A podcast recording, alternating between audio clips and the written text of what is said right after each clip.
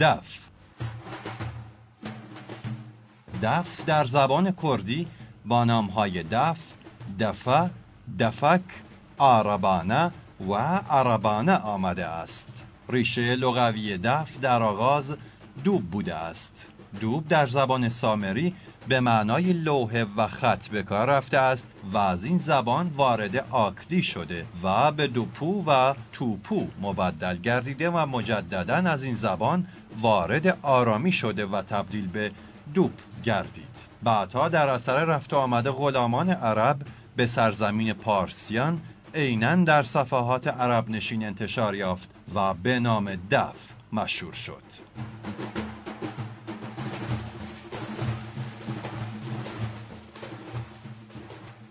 دف سازی است دایره‌ای شکل و بزرگ که کمان دایره‌ای آن از چوب ساخته می شود و بر یک طرف کمان پوست کشیده می شود و طرف دیگر آن باز است.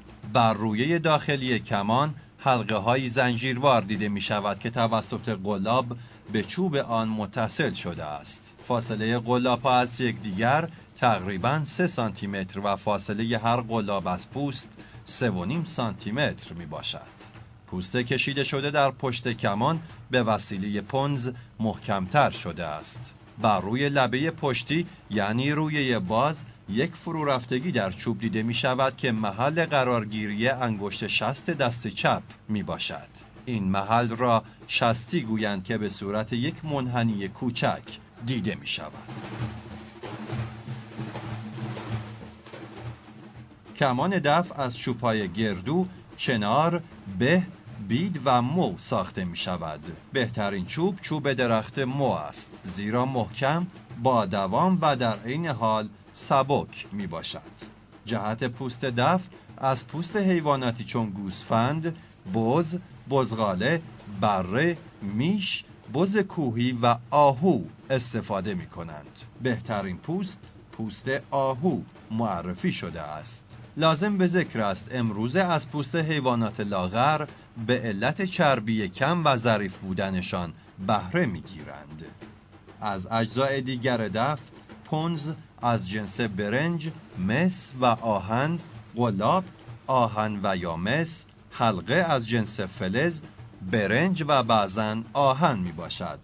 تسمه‌ای نیز برای تسلط در دست گرفتن با دست چپ و جلوگیری از خستگی استفاده می گردد.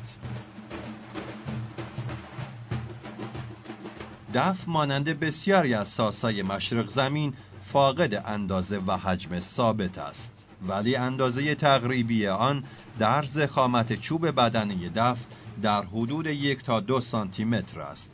پهنای چوب دف نیز از 5 تا 10 سانتی متر متغیر است.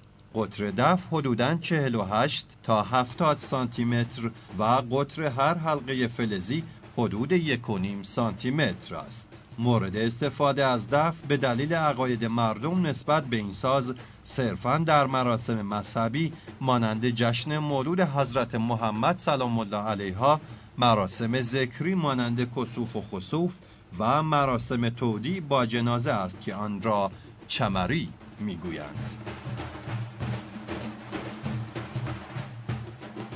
در مناطقی از شمال کردستان هنگامی که زاو میخواهد وضع حمل کند، دفزنی دم خانه زاو رواج دارد. در باورها و اعتقادات مردم کرد به دلیل مقدس بودن این ساز آمده است هرگاه پوست دف به هر دلیلی پاره شود میگویند دف شهید شده است و یا هیچگاه دف را از طرف پوست آن بر روی زمین نمیگذارند و این عمل را اهانت به مقام این ساز و به گونه‌ای غیر مستقیم به اعتقادات مذهبی میدانند.